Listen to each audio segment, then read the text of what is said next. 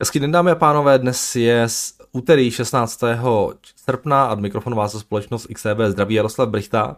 Máme za sebou docela klidnou sánci, akcím se dařilo včera lehce růst, v Americe nějaký čtyři, pět, šest, deset procent, v Evropě nějaké dvě, tři, čtyři desetinky procenta jsme přidávali, takže taková docela klidná, klidný začátek do toho nového týdne.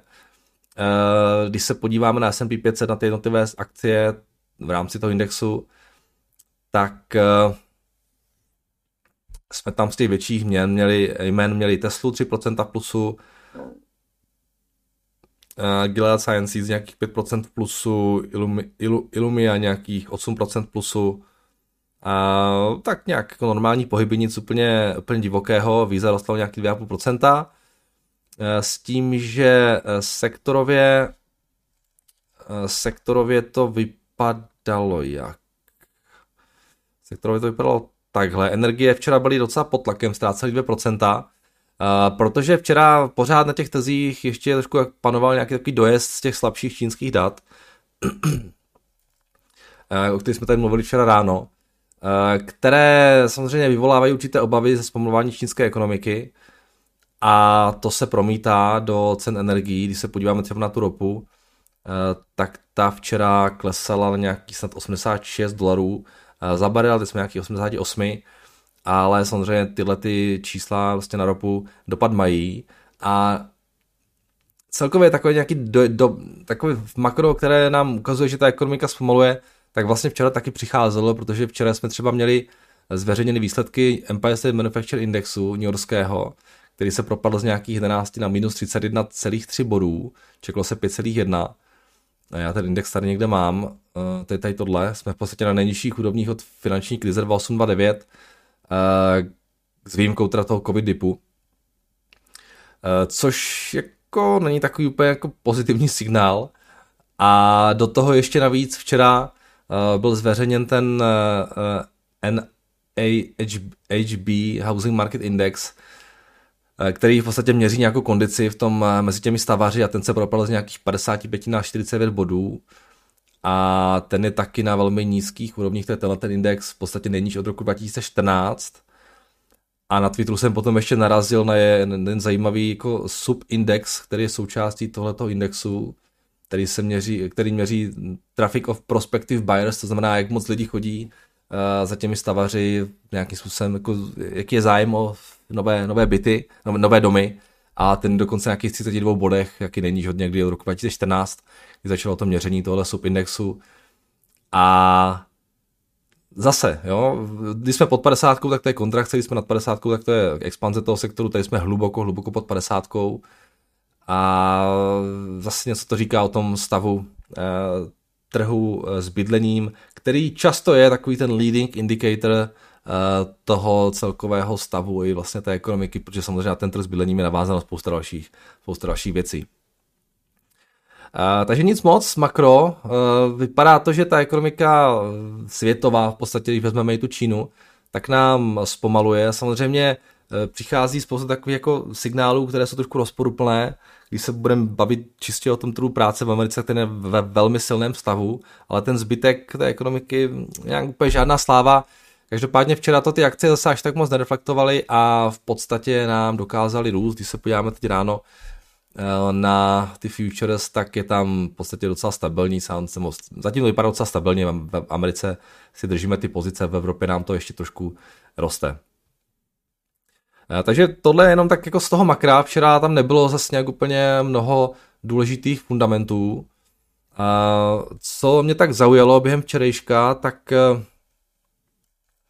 to byla, to byla Disney, společnost, která včera přidala nějaké dvě procenta. Pomohly tam i zajímavé zprávy o tom, že má ve společnosti nově pozici i dobře známý aktivistický investor Dan Loop a jeho hedžový fond.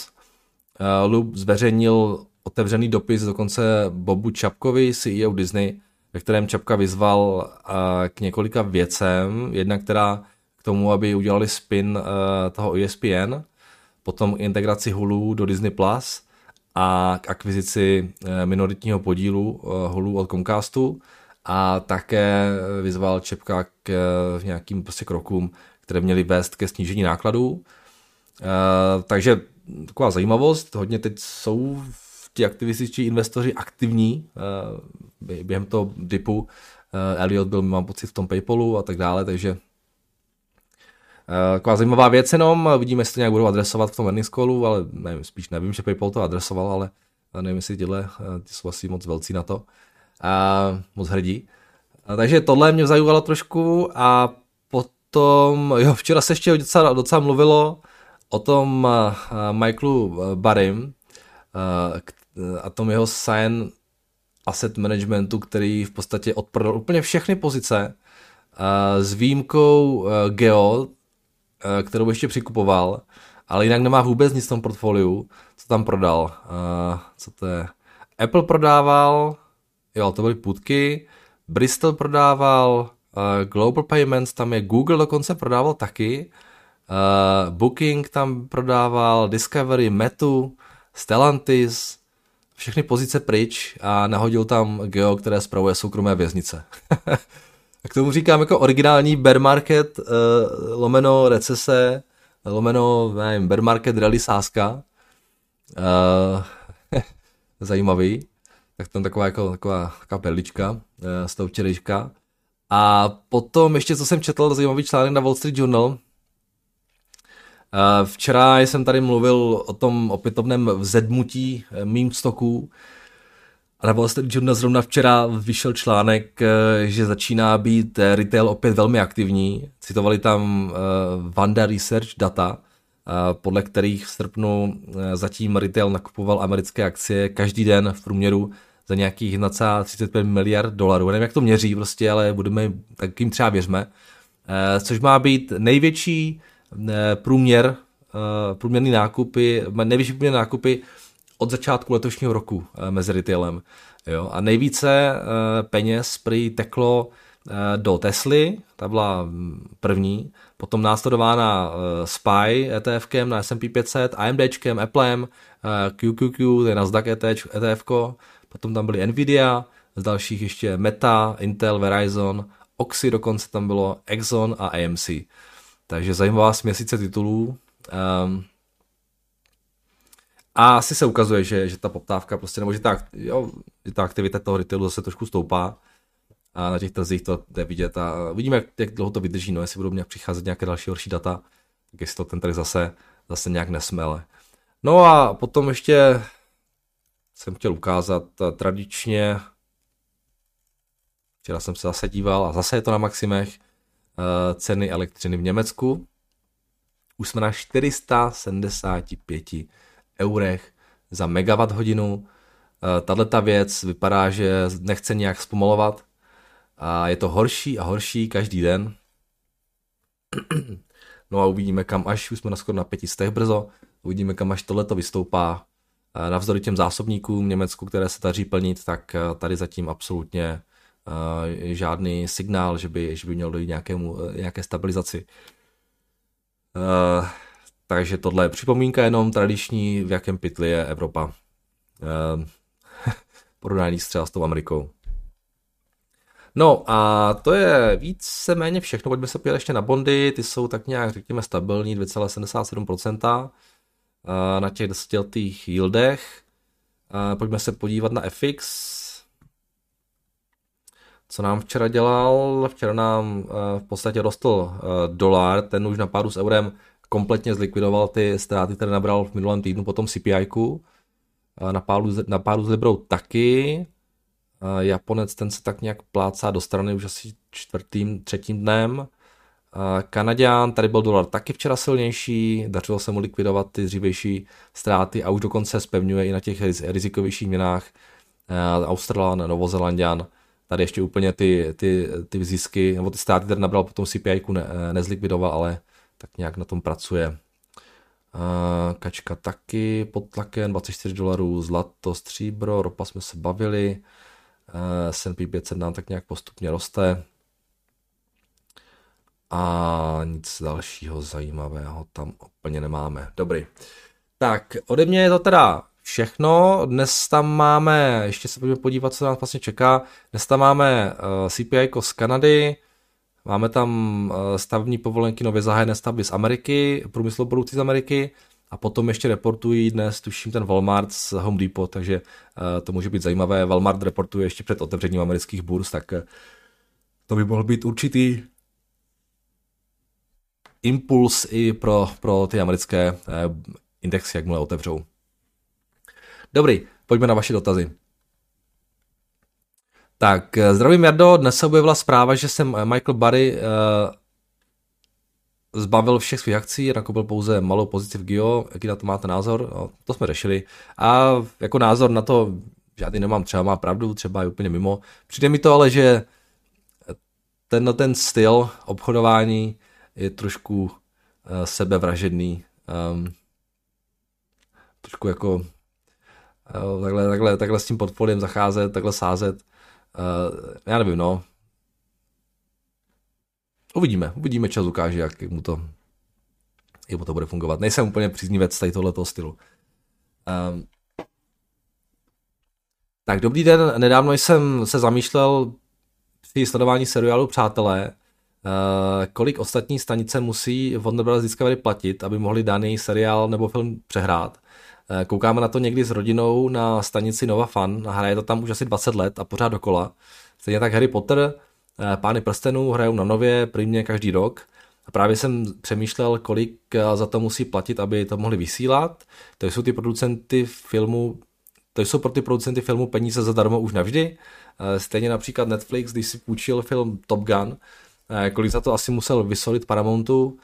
Jen mě to tak napadlo a nikde o tomto moc nemůžu najít. Na každé info, za každé info budu rád, přeji hezký den. Uh, no, tohle je zajímavé téma. Uh, máte pravdu, že jsou to peníze navždy, respektive peníze, dokud o, ty, o ten seriál bude zájem, tak samozřejmě musí platit nějaká práva, nějaký poplatky za, za práva k tomu seriálu. Uh, zrovna Přátelé jsou fakt zajímavý seriál, naprosto jako neuvěřitelný, protože uh, já se občas dívám na ty tabulky těch nejvíce sledovaných seriálů, filmů v, tom, v rámci tom streamingu.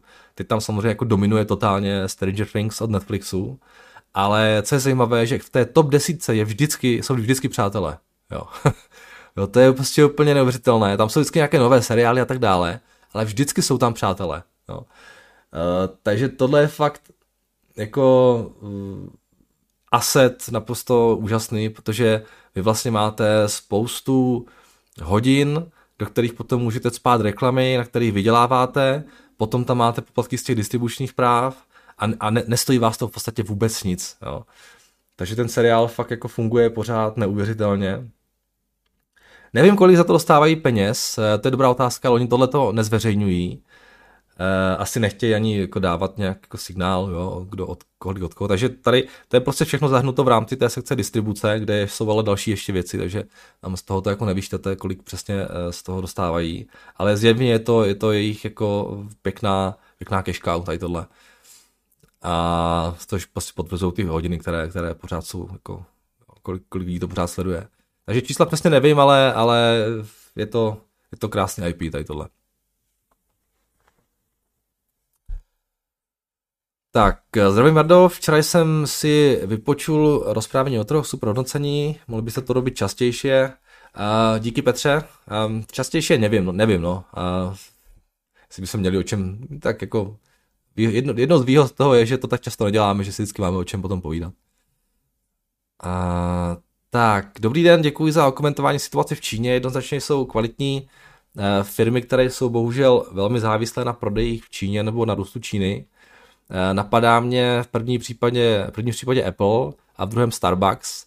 Jak se k této situaci stavíte? Říká se never sell Apple, ale z tohoto ohledu je velice zranitelný. Držíte ho v portfoliu, díky za vaše komentáře.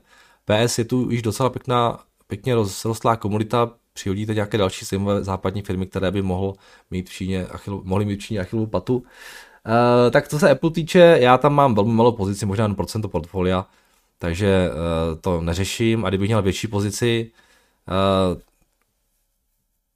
nevím, jestli bych úplně spekuloval na, to, na, na tady tohle, ale je to prostě nějaké riziko, které musíte počítat. Jo? Tohle je podle mého názoru slabé místo Apple, rozhodně. A, a Apple poslouchá Čínu, když Čína nějakým způsobem nařídila, aby, nebo nějak, jo, tady v, v rámci té návštěvy Nancy Pelosi, uh, tak prostě, nevím, nevím, jak to bylo, ale spousta firem, uh, které vyrábí něco v Tajvanu, tak už to není made in Taiwan, ale je to made in China, nebo made in, made in Taipei China, nebo něco takového, tam musí uvádět, a Apple uh, poslušně taky tohle začal uvádět. Uh, no a tohle podle mě je slabé místo, jo, uh, pro Apple, ale nejenom pro Apple, píšete spousta dalších firem. Jo. Napadá mě třeba ještě Tesla. Jo. Tesla si myslím taky našlapuje velmi lehce uh, v Číně.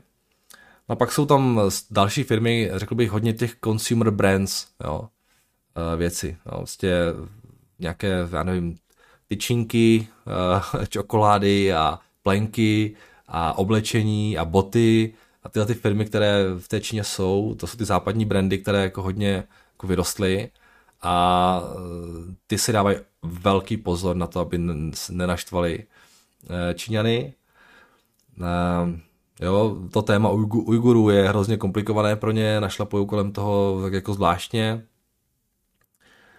a byly kolem toho nějaké, nějaké jako diskuze, myslím Adidas nebo Nike, jo, tam se taky nějak se k tomu postavili a v Číně začali pálit lidi oblečení a taky C C P začal vyhrožovat. Takže jo, výrobci aut taky v němečtí třeba, je to strašně moc, na Číně závislých spousta samozřejmě firem, jo, které tam třeba prodávají nějaký svůj produkt, takže tohle je, tohle je potenciální riziko a je s ním prostě potřeba počítat, no. Tak zdravím, Jardo, chci se ptat, zda se můžete kouknout na akcie uh, Sabre Insurance Group, uh, akcie britské pojišťovací skupiny pro motorová vozidla, uh, po výsledcích za první kvartál a ohlášení snížení dividendy o čtyřicet tři procent se propadla o cirka čtyřicet dva procent během jednoho dne. Velký propad uh, za zlé výsledky společnosti je předpokládat, velký propad za zlé výsledky uh, společnost předpokládá na další rok růst o třicet šest procent. Poprosím o váš názor na sektor i danou společnost. Um, úplně neznám, takže uh, nevím přesně, uh, jako názor na ně, na ně nemám. Říkáte, že pojišťovací skupiny pro motorová vozidla, což je jako solid business, uh, nevím, ale jak oni v tom působí, jo, jakou mají konkurenční výhodu, nebo jak, jo, jak, těžko, těžko to hodnotit. Je to ono tady tohle? Jo. Já ty pojišťovací společnosti, říkám, úplně moc nesleduju. Tohle to vypadá navíc, že docela malé. Um, no, k tomu vám bohužel nic moc neřeknu. Ukažte to. Nemají žádný dluh, mají nějaký tři sta milionů market cap. Uh, jsou pozitivní, data jsou, jsou v zisku, což se počítá, i když ten zisk jim nějak klesl. No, tady mi Bloomberg říká čtrnáct milionů, příští rok šedesát pět, což by bylo moc pěkný. Um, nevím, nevím. Nedokážu posoudit, jestli budou schopni tyhle ty čísla, které mi tady Bloomberg říká dělat, pokud ano, tak by to samozřejmě bylo fajn, ale, ale já, já fakt nevím. Tak, dobrý den, jen doplnění k dotazu ohledně buyback versus dividendy z minulého videa. Myslím, že lidé často mají radši dividendu, protože jde především o psychologii. Když přijde dividenda, tak vidí reálné peníze na účtu, případně buyback ne. V případě buybacku ne. K tomu, když se člověk podívá na společnost, jak se jí dařilo, tak graf nedokáže, tak z grafu nedokáže člověk říct, kolik bylo způsobeno buybacky sentimentem a makrem, dividendu vidí, to si musí lidé uvědomit, jak se radilo vytvořit si vlastní dividendu prodejem části pozice, tak s tím lidé mají trochu problém, protože když prodají, tak ví, že se vzdávají budoucí zisku, jasně snižuje se přitom jejich podíl na společnosti, ale když naopak společnost dělá buybacky, tím se zvyšuje podíl, tak se jim to nelíbí, protože chtějí raději dividendu. No jasně, máte pravdu, tenhle ten argument je často používaný, a hold prostě lidská psychologie často není úplně racionální, ale s tím nic nenaděláme. No jak tady píšete, no. Jo, jo, já s tím letím souhlasím. Um, je to tak. Tak dobrý, tohle je, tohle je YouTube a ještě tady máme docela dost věcí z... Maže mi to dotazy, kde jsme skončili. Jo, já myslím, že tohle jsme už dali, takže tady. Uuu, tohle je dlouhý. OK, tak jdeme na to. Uh, Zdar Jardo, jaký jsi měl víkend? Dali jste si s přítelkyní sklenku vína? Proč se, na, proč se vás na to ptám? Chtěl bych vám představit společnost s moutem jako prase, která uh, s vínem souvisí. Jedná se o takový Google uh, ve svém sektoru, že nevěříte, pokusím se co nejlépe popsat, proč tomu tak je. Předem upozorňuji, že nejde o uh, žádný megacup nebo high flying tech company, ale s jejími výrobky jste se setkali už uh, nesčetně mnohokrát a při mé analýze jsem byl fascinován, kde různé, kde různé, různě se její výrobky dají použít a používají. Nejde o, za, nejde o žádný, žádnou převratnou technologickou novinku, ale návrat k matce přírodě. Předem se ale omlouvám za dlouhý příspěvek, jasně, tak jo. Řeč je o portugalském dinosauru, který byl založen v roce osmnáct set sedmdesát se sídlem Portugalsku, kde jsou nejrozsáhlejší korkové lesy na světě, třicet procent celosvětového korkového zalesnění, které pokrývají padesát procent ze světové produkce korku. Jedná se o společnost Corticeria Amorim, ticker Amorim, který patří do největší skupiny na světě, která je zaměřena na zpracování korku. Biznes se rozdělí do pěti základních divizí: suroviny, nákup, skladování, prvotní příprava, korkové zátky, výroba různých druhů, uzavírá uzávěrů, lahví a hlavně pro vinařský průmysl, krytiny, výroba laminátů na bázi korku, korkové kompozity, výroba tepelných a akustických antivibračních produktů a izolace, výroba izolačních produktů. Společnost a její dceřiné společnosti působí mimo jiné v Portugalsku, Španělsku, Tunisku, Spojených státech a nějaké další země na základě silných předpokladů udržitelnosti a rozvoji činnosti s pozitivním vlivem na klima. Amorim poskytuje soubor řešení materiálů pro některé z nejvíce technologicky náročných odvětví, jako je například letectvo, automobilový průmysl, stavebnictví, sport, energetika, interiérový design. C E O společnosti je Antonio Rios de Amorim. Ano, tušíte správně, jméno není náhodou, jde už o čtvrtou generaci z rodu Amorim, který stojí na její, na její čele. Teďka se podíváme na korek. Poptávka po korku jako sto procent ekologické obnovitelné komoditě se neustále zvyšuje, jednak pro jeho vynikající fyzikální vlastnosti a využití napříč všemi segmenty, stavebnictví, nábytkářství, fashion, letectvo a tak dále. A dále je třeba nutně dodat, že jednou z možností, jak snížit množství oxidu uhličitého v atmosféře, je výroba rostlinné biomasy, mezi něž bez pochyby patří korkové výrobky. Kromě toho jsou tyto materiály v době rozkladu nebo získávání energie uhlíkově neutrální. Na základě studie společnosti Ernst and Young v prosinci dva tisíce devatenáct se ukázalo, že jedna zátka z přírodního korku dokáže zrychlit, zachytit až tři sta devět gramů C O dva. Korkové uzávěry mohou snížit uhlíkovou stopu a, a tak dále. Okay. Korek má jedinečné vlastnosti, které zatím žádný produkt vytvořený v laboratoři nedokáže napodobit. Každý rych, eh, krychlový centimetr korku obsahuje asi čtyřicet milionů buněk. Je lehký, voděodolný a hypoalergenní, elastický a tlačitelný organický zdroj. Člověče, vy jste se zamiloval do korku, že jo? Přiznejte to. uh, OK. Uh, vodotěsný, plovoucí a pružný, který nabízí tepelnou a akustickou izolaci. Uh, bezkonkurenční surovina, která je schopná vytvářet sociální, environmentální a ekonomickou hodnotu s vysokými kritérii udržel, udržitelnosti a pomáhá zajistit uh, vyvážené klima. Jedna metrická tuna korku zadrží až sedmdesát tři tun oxidu uhličitého.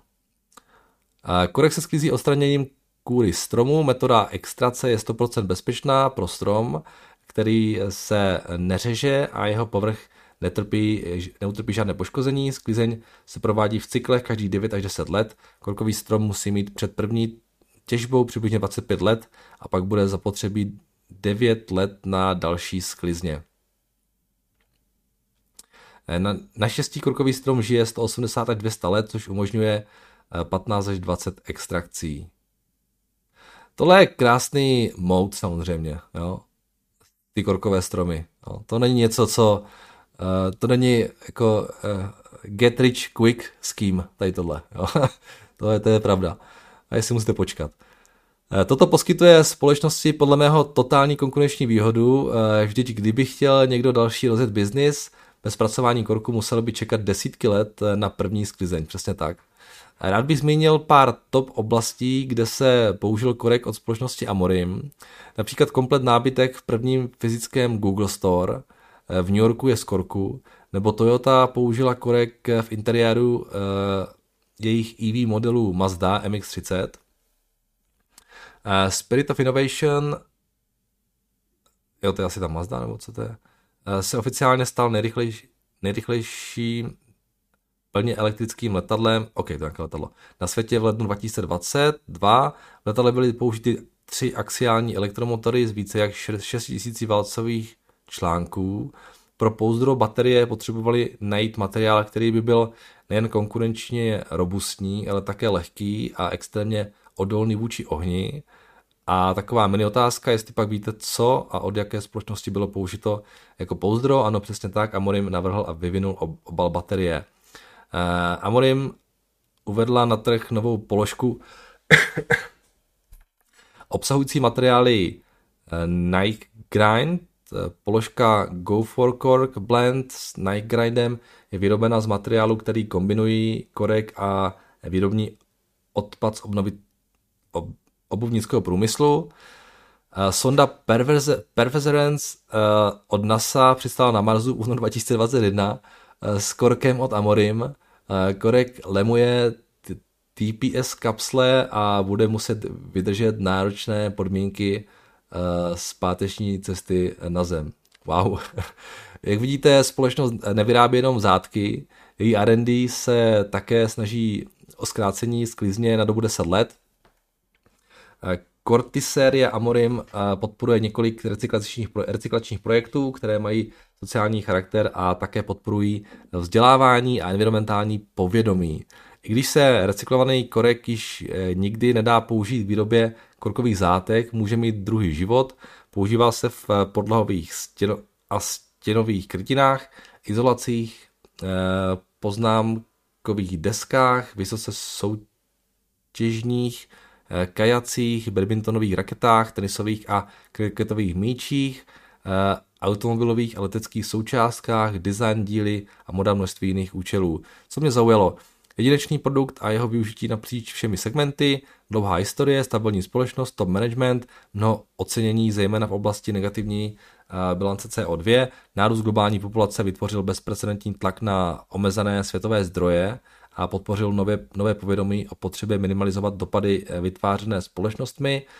Větší účinnost využívání zdrojů je rozhodující pro dosažení cílů udržitelného rozvoje. Možná rizika, lidé přestanou nasávat, ale tedy vážně. Inflace, recese, zvýšení cen energií. Moje teze je založena na výše popsaných vlastnostech plus využití korku napříč všemi segmenty a green ekovlně v následujících letech. Valuačně společnost není žádná katastrofa, price earnings kolem sedmnáct. Společnost vydala emisi čtyřicet milionů eur v zelených dluhopisech. A v posledním roce se Amorim jako i jiné společnosti potýká se zvýšenými inflací.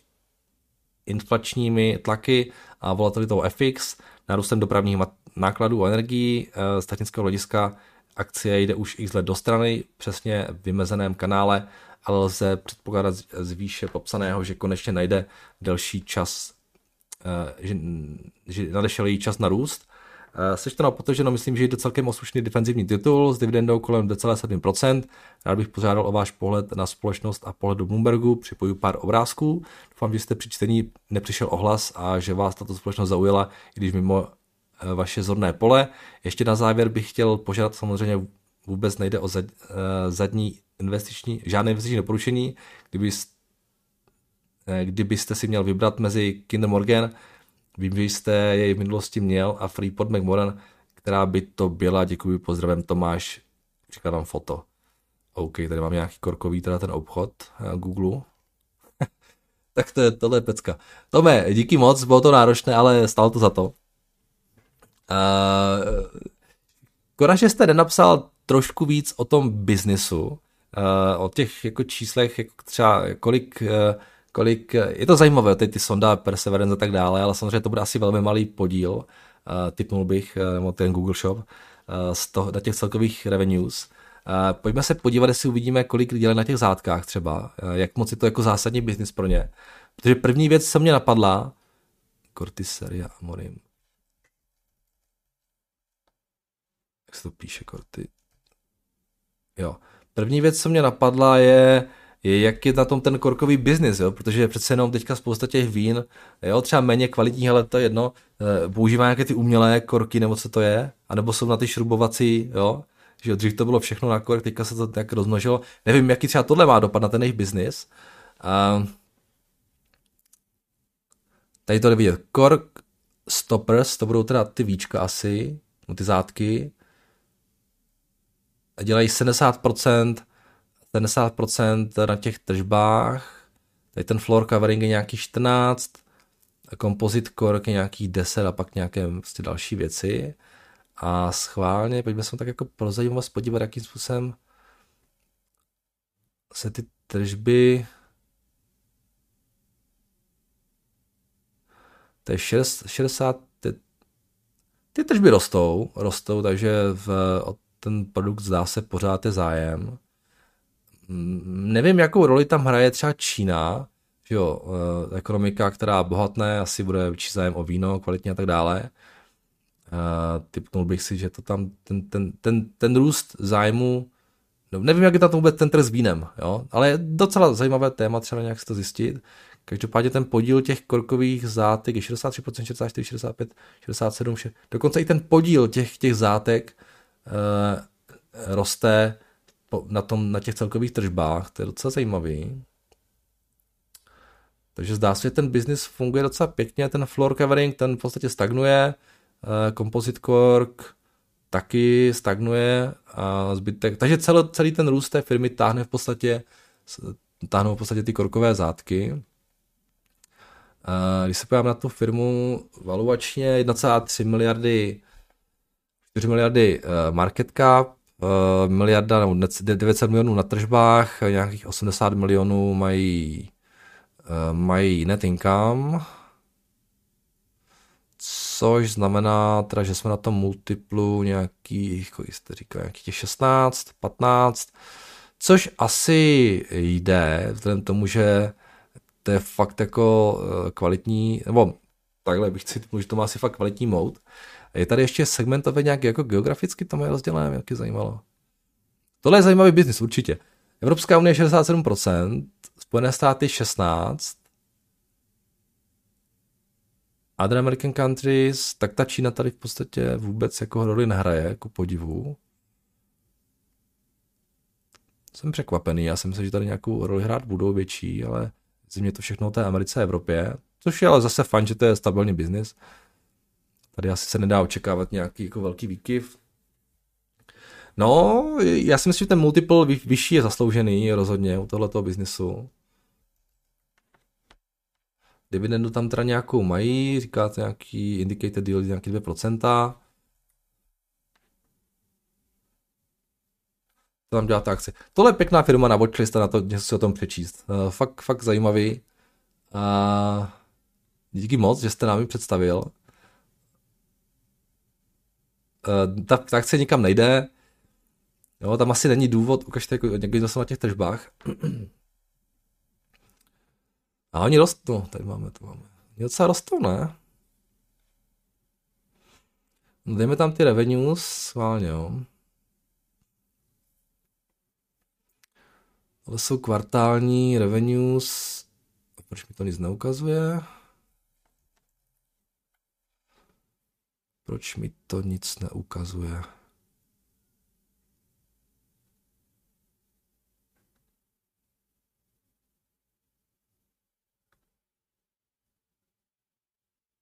Co, co, co, proč mě Bloomberg neukazuje ty? OK, tak tohle. No, oni docela rostli. V... Pak se to nějak zastavilo dvacet osmnáct, devatenáct, dvacet, to začalo trošku klesat. A teďka asi možná díky tomu covidu lidi začali víc chlastat. Já nevím.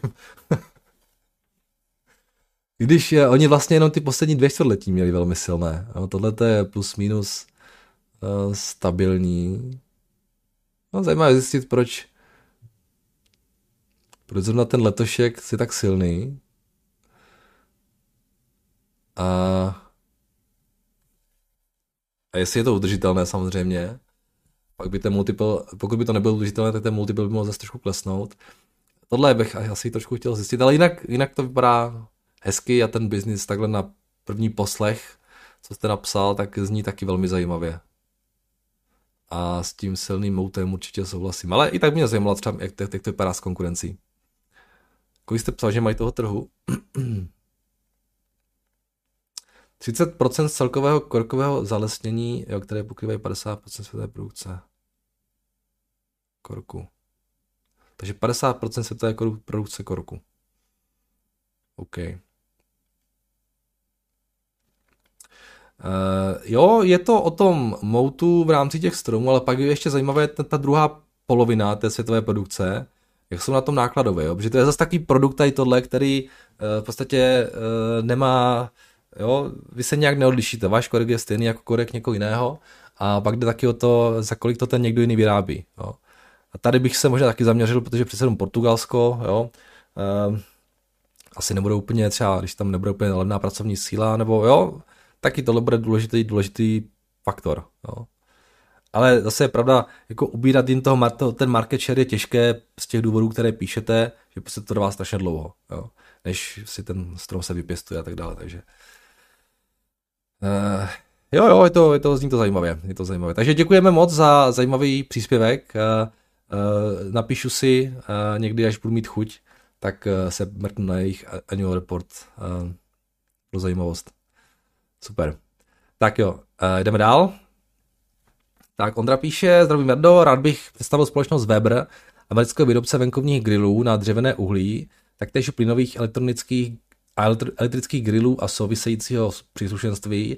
Firma byla založena v roce osmnáct devadesát tři a na burze se obchoduje od srpna dva tisíce dvacet jedna. Mají sedmdesátiletou historii výroby grillů. Vlastní zkušenosti můžu potvrdit, že Weber je Mercedes mezi grily, a to jak to se týče uživatelské přívětivosti, tak i cenově. Kvalita zpracování a jednoduchost použití proti konkurenci je značná. Taktéž zpětná podpora je k nezaplacení. I dnes lze objednat náhradní díly na grily, co se vyráběly před dvaceti lety. Grily prodávají v sedmdesáti osmi státech světa, zhruba jedna polovina revenue je z U S A, druhá ze zbytku světa. Posledních čtyřicet let rostou deset procent ročně. Wow. Dnes reportovali v pre-marketu i... Wow, to je fakt crazy, že rostou deset procent ročně. čtyřicet let, jestli to je pravda. Dnes reportovali v pre-marketu a i přes velký mis v EPSkách.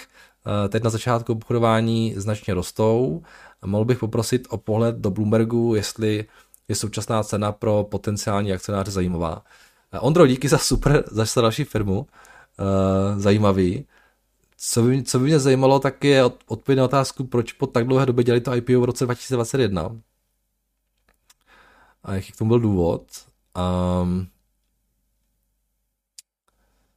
Weber říkáte, jo?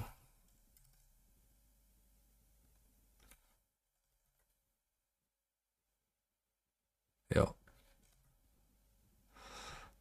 To je, to zní zajímavě. Mají tady velký propad na tržbách, což taky první věc mi napadla, prostě covid musel asi strašně pomoct. A jo, všichni zůstali doma, koupili grill, začali grillovat, takže tady bude asi nějaký návrat do normálu a u těch u těch, u těch revenues a u toho net income, možná je trošku nějaký subnormál nějakou dobu. Jo. A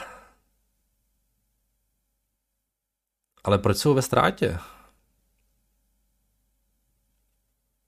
Letos se tam čeká nějaká ztráta sto milionů skoro. Možná nějaký vstupní suroviny nebo něco, nebo jo. Když se podíváte do minulosti, tak to byla firma, která dělala pěkný peníze, nějakých sto milionů dolarů, a sedmdesát potom přišel. To je zajímavé, jim se ty tržby zvýšily o těch třicet procent, ale zisky vůbec. A teď se jim ty, ty tržby vrátily zpátky a, a jsou ve státě. Tohle bylo zajímavé zjistit ty důvody, tam to určitě musí nějak souviset s těmi supply chainy nebo něco takového. Nebo s těmi náklady. Ale asi se dá předpokládat, že ta firma existuje tak dlouho, že se vrátí k nějaké normální vlastně, uh, jo, v té profitabilitě, až se to všechno nějak uklidní. Takže řekněme, že jsou schopni dělat nějakých těch devadesát, osmdesát uh, milionů dolarů, což by pořád bylo nějaký, já nevím, třeba dvacet něco násobek toho market capu, takže zase úplně levní nejsou. A když se podívám na ty revenues, tak tady nějak historii bohužel moc nemáme, protože ta firma existuje tak dlouhou dobu, což je škoda. A ten market cap tady byl teda jako fakt asi přehnaně vysoký. Asi proto dělali to I P O možná, protože vlastně pět miliard je hodně, jo, pokud dělají tyhle ty peníze. Navíc tam ještě nějaký dluh miliardů, uh, není malý, Enterprise value už je tři miliardy, což mi přijde docela dost.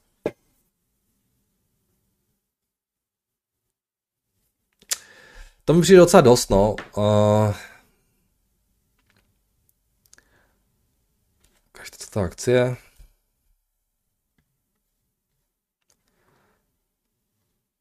No, to šlo úplně do chytek z toho, z toho I P O, tak to I P O udělají dobře, no. Dobře pro, samozřejmě, původní majitele. Firma to může být zajímavá, ale takhle na první pole z těch čísel, co tady mám, třeba jsem mimo trošku, jo, nevím, nevím úplně z nich víc, ale, ale přijde mi to úplně, úplně jako atraktivní, co se té evaluace týče. Když zohledí mi ten dluh. Hmm. Jdeme dál. Děkujeme, Ondro. Ahoj, do jen bych doplnil ke čtvrtečnímu videu, kde jsme probírali Myers, který chtěl si vzpomenout na další kontejnerovou společnost, aby se spodíval, tak si myslím, že se chtěl podívat na Hapa Klojdene, to byl ten Zim. A měl bych na tebe otázku, ohledně aktuálně v práci mám k dispozici Refinite Icon od doba Boomergu, ale je to, velký, je to velmi drahý software, měsíčně okolo dva tisíce až dva a půl tisíce U S D. Pokud bys chtěl odejít a stále se věnovat akcím, jaké placené i neplacené zdroje bys používal, jelikož běžný investor s většinou nepoři- si většinou nepořizuje Bloomberg nebo Icon. Mě napadlo si zaplatit Seeking Alpha, Twitter, Yahoo Finance, sledovat tvoje videa, občas kouknout na investiční web, pokud je tam něco použitelného, co bys měl ty z doporučení. Já nevím. Já jsem nad tím taky přemýšlel. Já doufám, že od Bloombergu, jo, že já to mám jako díky XTBčku, tak doufám, že z XTBčka nikdy neodejdu, abych měl prostě přístup na Bloomberg doživotně. A kdyby někdy náhodou odešel, tak bych prostě, já nevím, já bych šel k něj pracovat zadarmo někam, kde by byl Bloomberg asi. Uh, takže uh, já jsem nad tím, já jsem si nikdy nedělal nějaký research ohledně těch platform, protože jsem to nikdy nepotřeboval, protože mám Bloomberg. Ale, takže vám neporadím vůbec nic, jo, protože já používám jenom Bloomberg. A samozřejmě jako Seeking Alpha a tak dále, že to není ekvivalent tady tohletoho nástroje. Já bych chtěl nějaký, kdybych měl Bloomberg, tak bych rozhodně chtěl nějaký nástroj, kde je prostě bohatá historie uh, firemních dat, kde je to všechno nějakým způsobem, uh, velkou výhodou Bloombergu je ten, že oni to všechno, jakoby ty data upravují tak, aby to bylo vzájemně srovnatelné, což je strašně jako skvělé, jo, protože spousta firem reportuje různě, jo, ale Bloomberg to tak nějak jako balí, prostě tam jsou ty adjusted věci a tak dále a je to hrozně fajn na nějaký rychlý před. A určitě bych chtěl něco takového uh, najít, nějakou takovou platformu. Jo? Když už nedělají ten adjusted věci, nebo ty, když, když už to není takhle stejný, tak minimálně bych chtěl prostě dlouhou historii, jo? Těch dat a možnost nějakým způsobem si tam vytáhnout nějaký grafiky, jo? Třeba nějakých prostě věcí, cashflow, revenue a tak dále, aby si to mohl nějak srovnat. Jo? Uh, takže tohle bych hledal, ale já fakt nic jiného neznám. No určitě něco existuje. Uh, první, co bych udělal, kdybych si neměl Bloomberg, tak bych se ptal na Twitteru lidí, co používají, ať mě něco doporučí. Protože uh, vím, že jsou nějaké věci, vím, že na Twitteru taky dával nějaký, kde se sdílel, ale zatím jsem to moc nepotřeboval, takže jsem tomu nevěnoval moc pozornost. No. Takže vám moc neporadím, uh, protože já se spolehám na Bloomberga a fakt, že ještě dlouho budu. Tak, Ethereum, zdravím všechny, při ohle, při, píší ohledně dotazu k plánovanému přechodu Etherea z Proof of Work na Proof of Stake, jak moc velkou změnu to podle vás znamená pro Ethereum jako takové a celé DeFi. Celý proces je momentálně naplánován na patnáctého září, těžba by tímto dnem měla tedy skončit a nové Ethereum by měly být generovány na základě držení určitého počtu Ethera, jestli jsem to správně pochopil. Ano, pochopil jste to správně, vlastně nějaký, musíte, musíte stakenout, mám pocit, nějakých sedmdesát pět Etherů nebo něco takového na nějakou dobu. Nevím přesně, jak to funguje, já jsem to četl, jsem zapomněl už. Nebude například potom problém s likviditou? Ne, to určitě ne. Další věc je, co to udělá celým, s celým na Ethereum navázaným ekosystémem. Bohužel ještě držíme zbytek neúspěšného E R C tokenu z minulého roku a, a taky nějaké to Ethereum při současných bících na Ethereum mi to z části přijde jako spekulace na zmíněný proces a bojím se, aby ještě než to proběhne, nepřišel na Ethereum nějaký výplach, tudíž přemýšlím o swapu do Bitcoinu a ukončení, a ukončení snahy mojí malé diverzifikace v kryptu. Zároveň ten proces je pro mě neznámá věc a rád bych vás poprosil o jeho vysvětlení, protože z toho, co jsem vygooglil a přečetl, moc tady nejsem. Další věc, myslíte si, že i přes většinovou schodu komunity na změně dojde k hardforku a splitu mezi dva blockchainy, nebo jak to podle vás proběhne celé? Omlouvám se za zvláštní, zvláštně položený dotaz, vím, že nemáte věšteckou kouli, ale v minulosti jsem tenhle ten ekosystém docela věřil a moc se mi teď nelíbí, kam to směřuje, možná i proto, že tomu nerozumím a tak, jak by bylo třeba. Díky za vnesení vašeho názoru a hezký den, Kubo. Jakub. Kubo, um, tohle je strašně komplikovaná otázka, já vám to nedokážu vysvětlit uh, tady v rychlosti. Já, já, jsem si to, já jsem si o tom dřív četl a teď bych musel si to znova načíst, abych jako, no to znova byl schopný aspoň trošku laicky vysvětlit. A ten proces je velmi komplikovaný a já jsem na to četl názory obého, obého uh, směru. Uh, většinou Bitcoin Maxis, že je to jeden velký průšvih, centralizace a tak dále. Uh, je to hrozně komplexní věc, to je pravda, kde se může stát spousta chyb, to je taky pravda. Uh, sám jsem na to zvědavý, já mám pořád nějaké Etherea, nehodlám to prodávat, uh, já to mám tak nějak rozložené mezi Bitcoiny a Etherea. Uh, uh, uh, a um, uvidíme. Uvidíme, jak to celé dopadne, jak to bude nebo nebude fungovat. Um, já jsem se rozhodl, že tyhle ty dvě kryptoměny prostě budu držet uh, do nějakého, protože já tak nějak jako postupně odprodávám, když to na nějakých maximech, ale, ale nechci vůbec spekulovat na tom, že bych všechno přehodil do jedné nebo do druhé. Chci si být jako, jako rozložený v, mezi oběma a nechám se překvapit, jaký bude finální výstup. Dělá na tom spousta, podle mého názoru, jako velmi chytrých a schopných lidí. Samozřejmě je to jako trošku monumentální jako proces, to překlopení do toho proof of stake. A jak říkám, může se tam nastat, může tam nastat spousta chyb, Um, ale já na to nemám názor, že bych řekl prostě ano, je to naprosto v pohodě, nemám s tím problém, nebo abych řekl, je to vlastně strašně rizikové a celé to bouchne. Já nevím, já, já fakt nevím. Uh, takže čekám a uvidím. Um, samozřejmě, že jim držím palce. Ale nechtějte po mně, abych to celé, celé vysvětlil, protože to je úplně nad můj, rám, nad můj jako rámec jako kompetencí. No. A nejste sám, který se v tom procesu eh, začal už trošku ztrácet.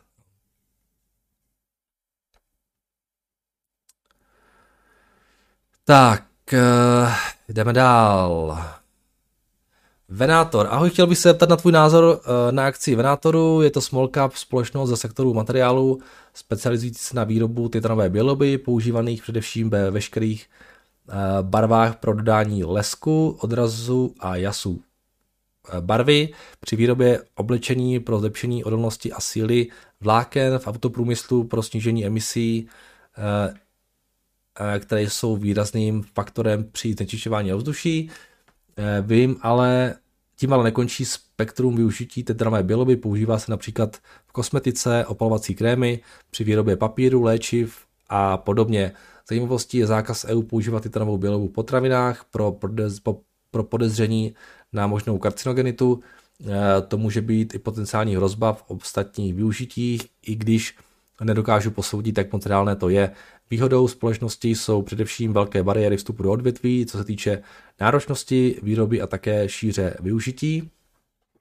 Velkou část akcí vlastní insidři, čtyřicet procent největším je tam čtyřicet procent, největším institucionálním invest, akcionářem deset procent je fond okolo známého českého investora Michala Šnobra. Největším rizikem společnosti je, zdá se, její zadlužení. Prosím o pohled do Bloombergu na finanční stránku společnosti, díky. My jsme tady ten venátor už měli, když tak se podívejte do těch videí, když se dáte ten, tady ten spreadsheet a dáte tady ten venátor. Ne, že by tam nějak, ne, že bych tam něco zásadního řekl, protože já jsem je vůbec neznal, ale mám pocit, tam byly docela pěkné příspěvky v rámci dotazů od vás, takže, takže na to se když tak podívejte. A Um, jak tomu nemám moc co říct, já ten business vůbec neznám, já tomu nerozumím. Tyto nové bylobě, jako vůbec jsem se o to nikdy nezajímal, takže jediné, co můžu, tak ukázat ty čísla v tom Bloombergu, jestli se tam třeba něco nezměnilo. Uh, to vypadá, že ten trh počítá s nějakou profitabilitou do těch dalších let, dvacet, třicet milionů, čtyřicet milionů. Bloomberg um, se tím bude daří trošičku navyšovat ty marže, trošku jí možná růst. Ten market enterprise value nějaká miliarda tady, ten dluh tam hraje samozřejmě roli.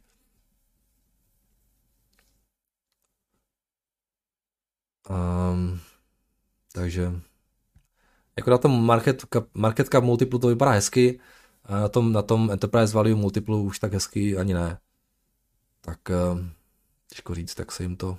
Jo, nějaký free cash flow tady taky zdá se mají, nebo měli, no, mohli by mít. Nevím, vůbec tomuhle tomu nerozumím, takže bohužel nedokážu k tomu nic říct. Tak a to je všechno, takže děkuji za vaše dotazy, pište samozřejmě dál a uslyšíme se znovu zítra, mějte se krásně a zítra naslyšenou.